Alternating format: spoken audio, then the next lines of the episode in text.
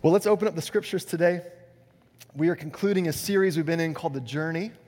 And as I was praying with one of our uh, prayer ministry leaders this morning, he made a good point. Today, we conclude the series, The Journey, which is the beginning of the journey yet again. The beginning again of saying yes to Jesus, the beginning again of following Jesus. And what we've been talking about here at the Vineyard is it is our desire to follow Jesus together. That is the Jesus life. That is the life of faith. That is the story of the scriptures is you and I have been invited to be a part of a family who look to God the Father, Son, and Holy Spirit in all things, and we follow in all things. Simple enough. It's just a game of follow the leader, really. The unique thing about this is it's your life, and you get to decide who's the leader you're going to follow.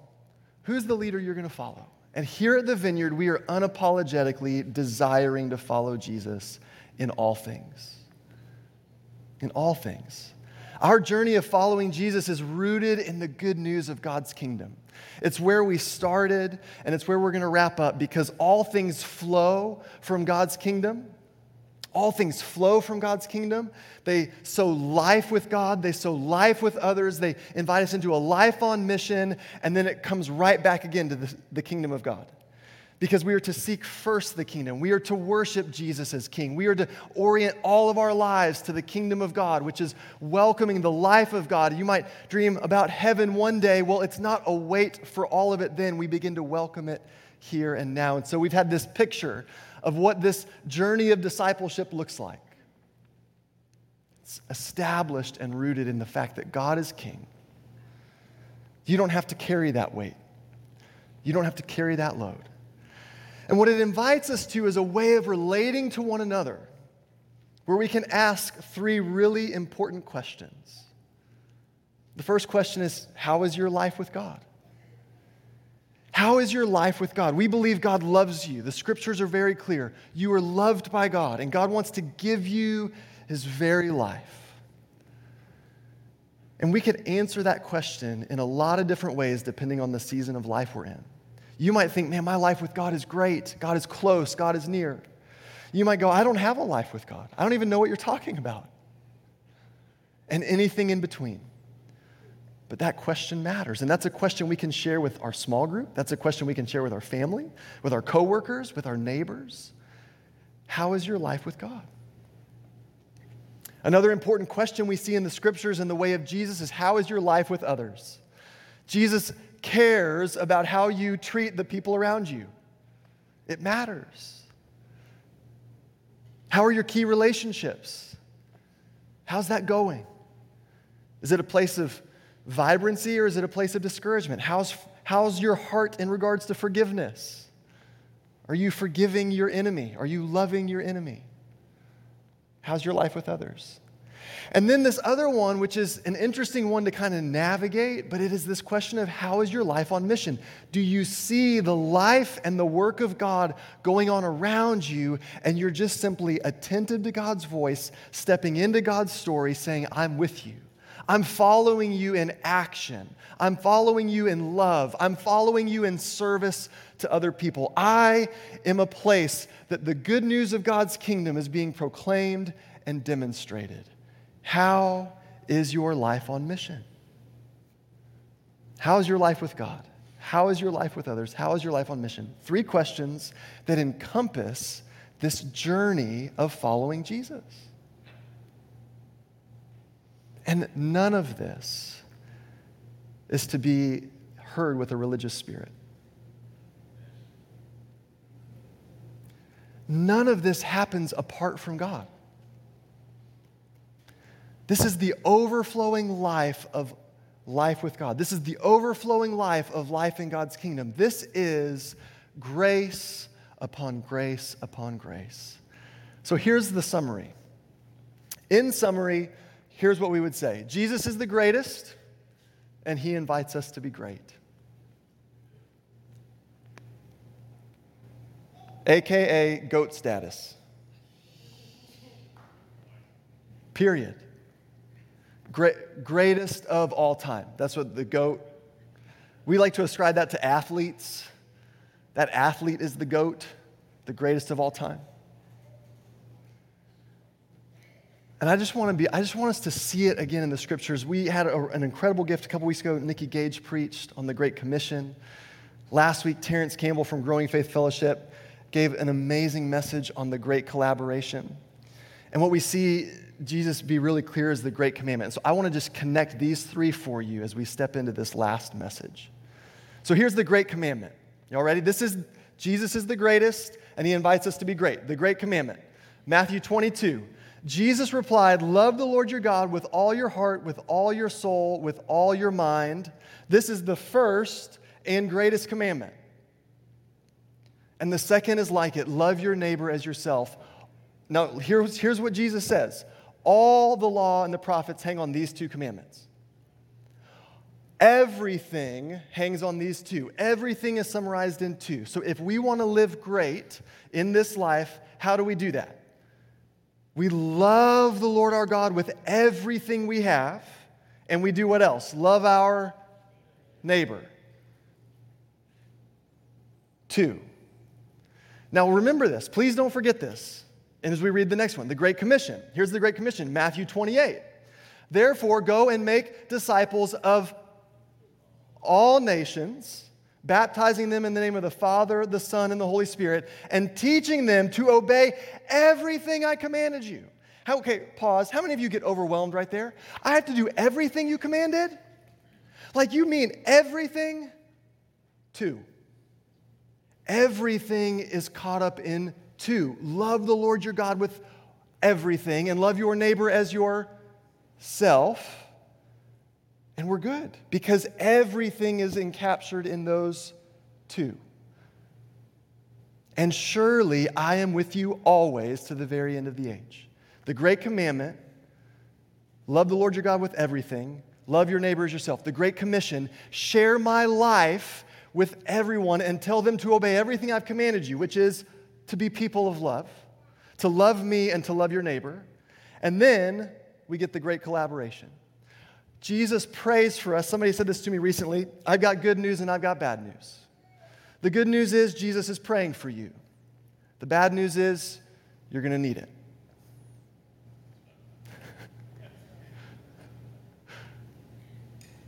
Here in this life, it is not yet the fullness of heaven. It is not yet the fullness of God's kingdom, which means we long for more of God.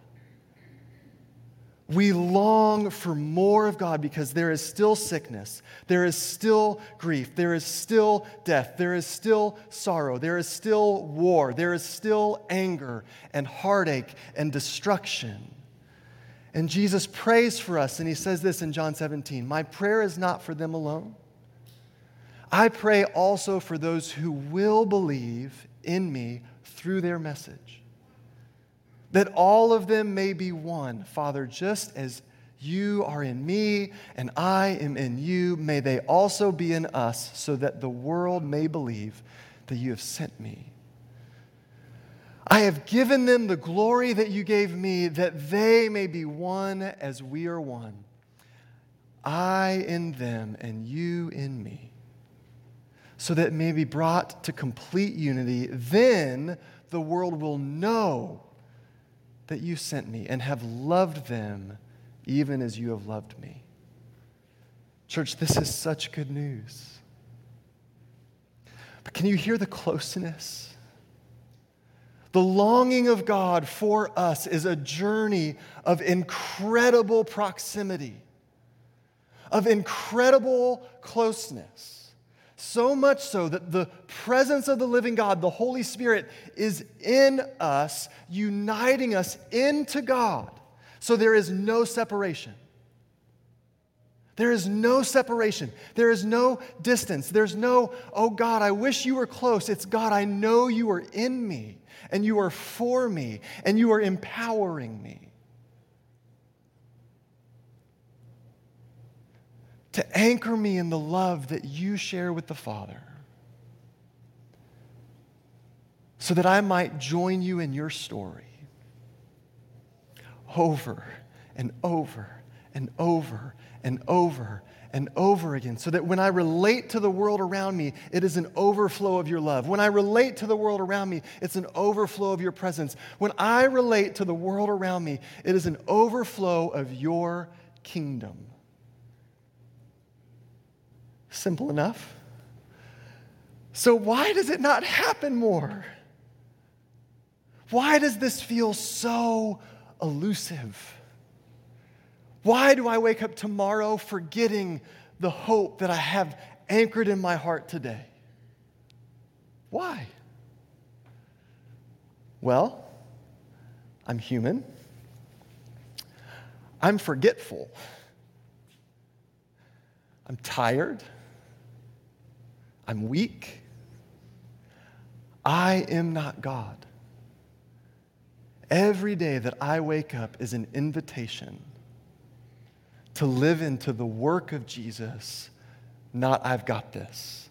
The work of Jesus, not God, I don't need you anymore because I've got it. It is relationship, relationship, relationship. The work of Jesus is personal. The work of Jesus is communal and it is missional. It is these things all together. And all of us might be focused on one a little bit more than the others, but when we begin to neglect or forget or walk away from one, we're missing an important part of what God wants to do in us and through us every day. We're missing part of the life of God's kingdom. And so I just want to bring it all home with like a very simple invitation for us. I need us to understand this work of God's kingdom is beloved community. It is together, unified in love. The greatest commandment is love God, the second is like it, love people. And then we go love the people around us in the Great Commission and we share the hope of Jesus. This is what God's doing in my life. God's changing my life. It is actually good news for me. It is good news that when my family is sick, we can pray for healing because we know a God who heals. It is good news that when I'm not sure what to pray, I can text my friends and they'll pray for me when I have need. It's good news that we can join the mission of God through a meal, expressing mercy and care and kindness where it's needed most. The life of Jesus gives us the model. The life of Jesus shows us the way. So I want to bring us right back again to Jesus. In Luke 4, this, we're going to be hanging out in the Gospel of Luke. If you're new to faith or you're exploring faith, I'm so glad you're here on this journey. We are all trying to grow in these things together. Some of us have been doing this for decades, some of us doing this for a month or two. Maybe some of us are asking questions for the first time. We need each other for this journey. So, Luke is a New Testament book and we get to hear about the life of Jesus. And I want you to hear the life of Jesus and the way Jesus lived to set the stage for where we're going to finish today. In Luke 4, it starts off with these words Jesus, full of the Holy Spirit. Then there's this interesting interaction where Jesus is confronted. It's difficult. Then in verse 14, it says, Jesus returned to Galilee in the power of the Spirit and news about him spread through the whole countryside. He was teaching in their synagogues, and everyone praised him. He went to Nazareth, where he had been brought up, and on the Sabbath day, he went into the synagogues, as was his custom. Y'all hear that? The custom of Jesus was to worship in community, to be present among the people of God in that town, with the reading of scriptures and turning the affection to God the Father says he stood up to read, and the scroll of the prophet Isaiah was handed to him. Unrolling it, he found the place where it is written, The Spirit of the Lord is on me because he has anointed me to proclaim good news to the poor. He has sent me to proclaim freedom for the prisoners and recovery of sight for the blind, to set the oppressed free, to proclaim the year of the Lord's favor. This is where he rolls up the scroll, drops the mic, and walks off the stage. Everyone is in awe. Everyone is in awe. And just to be remarkably clear, if we keep reading in this part of the scriptures, we get to verse 43. And I just want you to hear what Jesus says about himself. What Jesus says about himself in verse 43 is interesting because he's like driving out demons. He's healing many people. He's going from this place to that place. The kingdom of God is breaking in in power, in demonstration. Lives are being changed. They're seeing real authority. And it says this in verse 42 At daybreak, Jesus went out to a solitary place. The people were looking for him, and when they came to where he was, they tried to keep him from leaving them. They're like, No, Jesus, we want you to ourselves. We want you here where we are. Listen to this. But Jesus said, I must proclaim the good news of the kingdom of God to the other towns also, because that is why I was sent. Jesus is super clear, and I think we need to be equally as clear. Jesus was sent to proclaim the good news of the kingdom of God. The central message and mission of Jesus is the good news of the kingdom of God. That's why in our discipleship graphic, the kingdom is at the center, it is the anchor.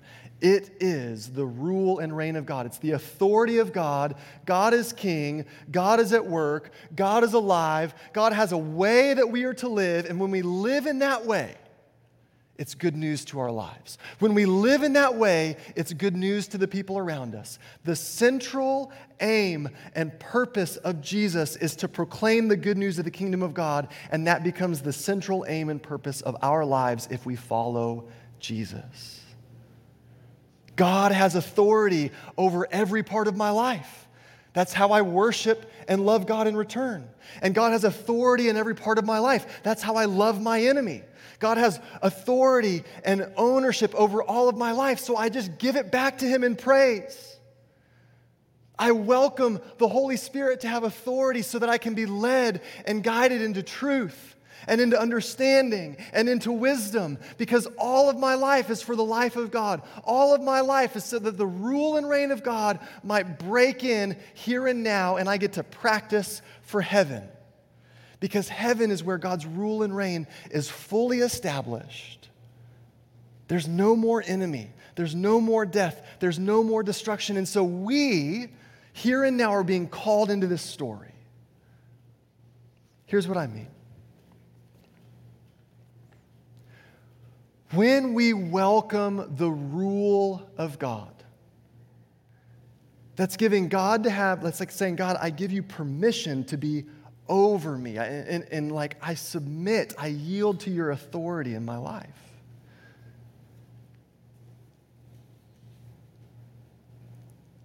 I begin to say, God, would your authority be the most important voice in every single thing I do.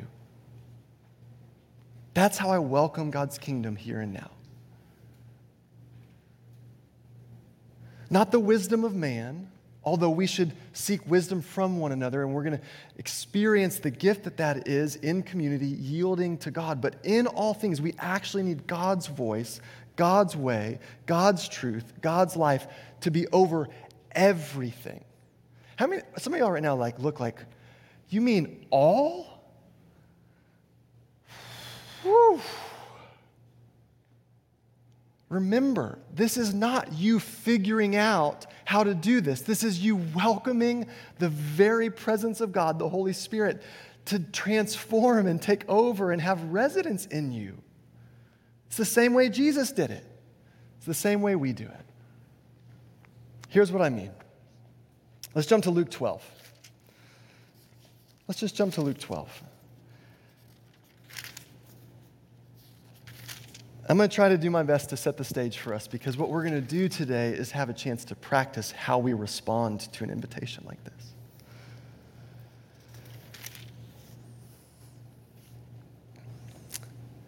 And I just, I just want you to understand the scene.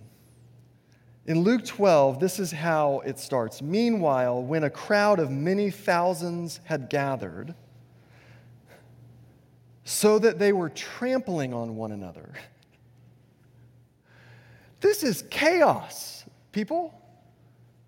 This is chaos. People are trying to hear the wisdom and the words of Jesus, and they are trampling on one another. Jesus began to speak first to his disciples. So he teaches. And then in verse 13, someone in the crowd said to him, Teacher, tell my brother to divide the inheritance with me. Apparently, they saw his wisdom. They're asking for financial advice. And they're trying to get Jesus to broker inheritance stuff.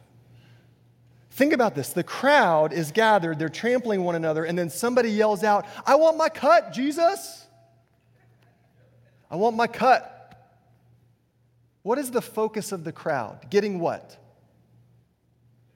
Theirs. Getting theirs. I hate, I hate to do this, but can you not just see yourself in that story moment? Hey, Jesus, get me mine. I want mine, Jesus. See, we shouldn't just villainize them real quickly. So Jesus begins to teach and respond. And then in verse 22, this is where I want us to pick it up. Then Jesus said to his disciples, Therefore I tell you, do not worry about your life. Let me connect this very quickly. At the end of worship, Devin invites us to the presence of God to free us from worry, not knowing this is the text I'm about to preach. Jesus looks at his followers and says, Do not worry about your life, what you will eat, or about your body and what you will wear. For life is more than food, and the body more than clothes. Consider the ravens. They do not sow or reap, they have no storeroom or barn, yet God feeds them. And how much more valuable you are than birds. Who of you, by worrying, can add a single hour to your life? Since you cannot do this very little thing, why do you worry about the rest? Consider how the wildflowers grow. They do not labor or spin, yet I tell you, not even Solomon, Solomon was wealthy, had the most beautiful, most splendor of all kind of kingdoms. In all his splendor was dressed like one of these. If that is how God clothes the grass of the field, which is here today and tomorrow is thrown away into the fire, how much more will He clothe you? You of little faith. And do not set your heart on what you will eat or drink. Do not worry about it, for the pagan world runs after all such things, and your Father knows that you need them. People apart from God are running after all these things, trying to make something of their life, distanced from, no anchoring reality of a relational God who already loves them and wants to provide for them. They are running in a particular way, and He says, Not so with you. Not so with you. Your Father knows what you need. And here it is in verse 31 But seek first his kingdom, and these things will be given to you as well. Seek first his kingdom. Seek first his kingdom, and your life and everything you need will flow towards you from the giver of life. Anchored in relationship, known and loved, seek first his kingdom. I think what this means is in everything we do, we seek first God's kingdom. And you know what I love about this is this is being proclaimed in a context of do not worry. Do not worry. But seek first his kingdom, and these things will be given to you as well. Do not be afraid, little flock. I love this. Like Jesus just like, oh, my little ones. When was the last time you just felt like one of God's little ones? That you were just safe and secure, that God, the creator of everything, just looks at you and goes, I love you. You are mine. I got you. Just look up at all the stars. I did that. I got you. Just behold the beauty of creation. Do you know how all that works? It's okay, I do. I know what you need. Do not be afraid, little flock. Your Father has been pleased to give you the kingdom.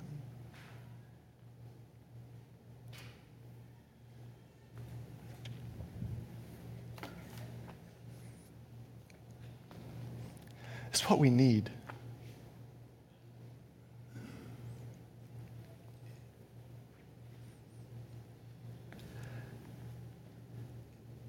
It is the thing that we long for, whether we can articulate it or not. I mean, look at what's happening. Just, just look at the world. And Jesus draws it. He goes, Look, there's a way of the world apart from me, and there's a way of the world with me.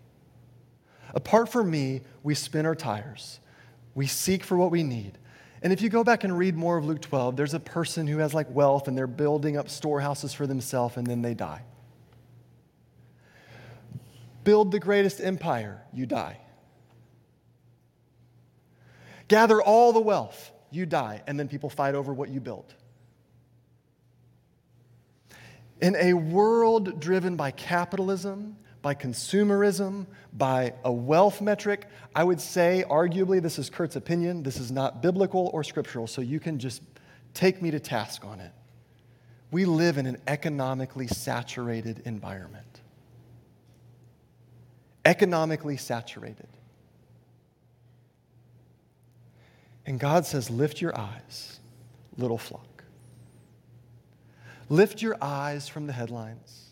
Lift your eyes from the accounts. Lift your eyes again today and seek first the kingdom, and everything you need will flow towards you from the giver of life. Everything you need will flow towards you. And here's what's beautiful about that the amount of freedom that that is, is everything we receive from God is God's grace, and it is a gift. And then we, in a posture of gratitude, say, God, what do you want to do? What do you want to do with my life that you've given me? What do you want to do with these resources you've given me? What do you want to do with these relationships you've given me? Let's do this together. And I seek the kingdom of God in all things. And so, my question that I've been asking myself, and I'll say it out loud so you can consider if you want me to ask this of you or not. You see what I did there? Are you seeking first God's kingdom in all things?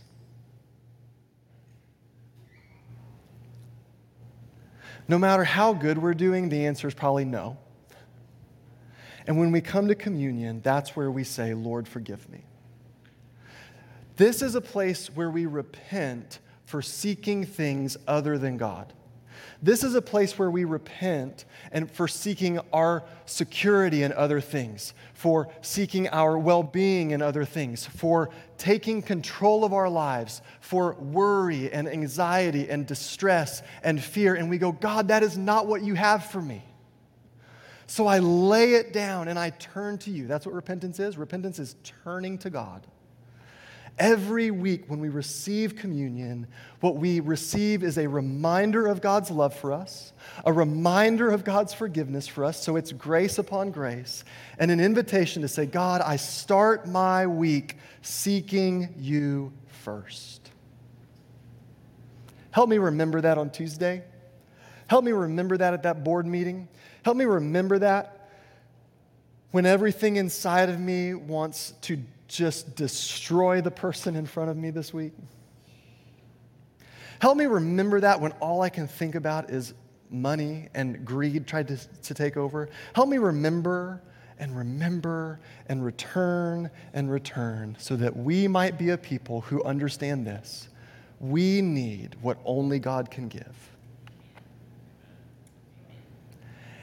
And we need each other, which is why we come to a table with our community to not forget. We need to follow Jesus together. We need what only God can give. And we need to seek first the kingdom. And so I'm going to invite us to stand. And we're going to respond. And some of you might need prayer today. Uh, some of you might need healing today. Some of you might need to begin to trust parts of your life back to God. Again, if you read this text, a lot of this is around money and provision.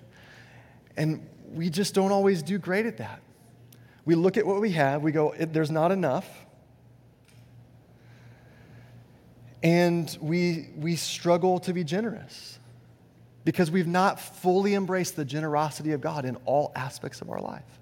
I don't know what it is, but I do think for all of us, we can assess our lives pretty quickly and go, God, I need to seek you first, and here's where I'm asking for your forgiveness. I have made an idol of work. I have made an idol of money. I've made an idol of my kids. I've made an idol of my appearance. I have made an idol of my fatigue. I've made an, I mean, whatever it is, I have elevated something above seeking you first. And you are going to get met with love. Forgiveness has already been bought in the life of Jesus. And what he says is this seek me first. So let's do that together. If you'll click on the communion slide, we're going to pray the Lord's Prayer. And then we're going to rehearse two refrains that we say week in and week out, which is, We need what only God can give. And then you're going to come receive and just let the Holy Spirit speak and do what the Holy Spirit needs to do for you. And then we'll close. Let's pray this prayer out loud together. This is the Lord's Prayer. Our Father, who art in heaven, hallowed be thy name. Thy kingdom come, thy will be done on earth as it is in heaven. Give us this day our daily bread, and forgive us our trespasses, as we forgive those who trespass against us. And lead us not into temptation, but deliver us from evil. For thine is the kingdom, the power, and the glory forever and ever. Amen. Let's say this next slide together. The bread, the body of Christ given for us, and the cup, the blood of Christ given for us. Even if this is your first time with us here, everyone is welcome to participate in this meal if you have this heart. God, you have what I need and I need you today. This is a place of welcome to receive what God wants to give you His very life, the fullness of His love and His forgiveness. Come and receive the elements, partake of the elements when you're ready, and then we'll have a closing prayer, an extended time of responding to the Spirit together. Come now and receive.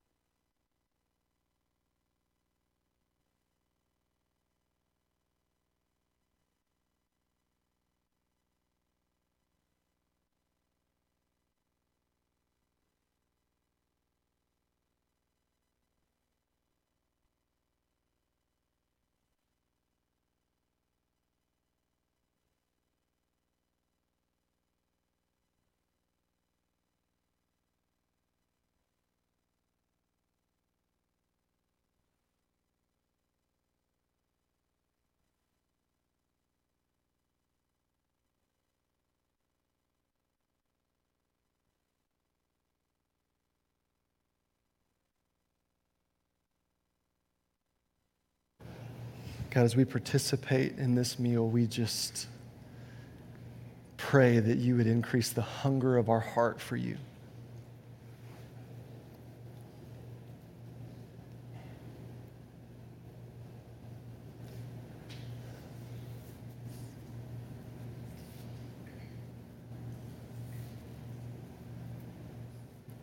Increase the hunger of our heart for you, O oh God.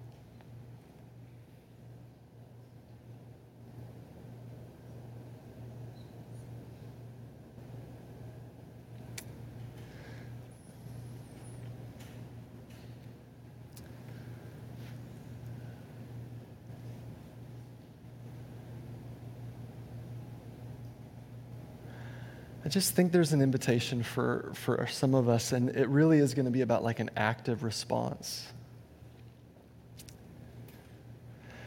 And I think the only way I know how to articulate it is there, if, if you pay attention, maybe it's quiet, maybe it sometimes comes in moments of like, it actually might feel like despair to you or like discouragement. But if you've sort of been paying attention, what you know to be true of your life is you want more of God in your day in, day out experience. Like you maybe come and experience a moment in a worship service or but but like if you're just honest, you go, I actually just want more of God. I want more of God. I want more of God's presence. I want more of God's healing. I want more. I want to like be able to hear God. Like I read the scriptures and it talks about hearing God's voice and I just feel like it's quiet. If that just makes sense to you today, I'm actually going to ask you to stand and we're going to pray for you because if that stirring is happening in your heart, that's God already activating and like moving in your life. That's actually God initiating with you. And then our response is to go, okay, God, like I'm turning towards you and I'm wanting more of you. And so then we begin to seek the kingdom of God, which means we just seek God's presence in all things.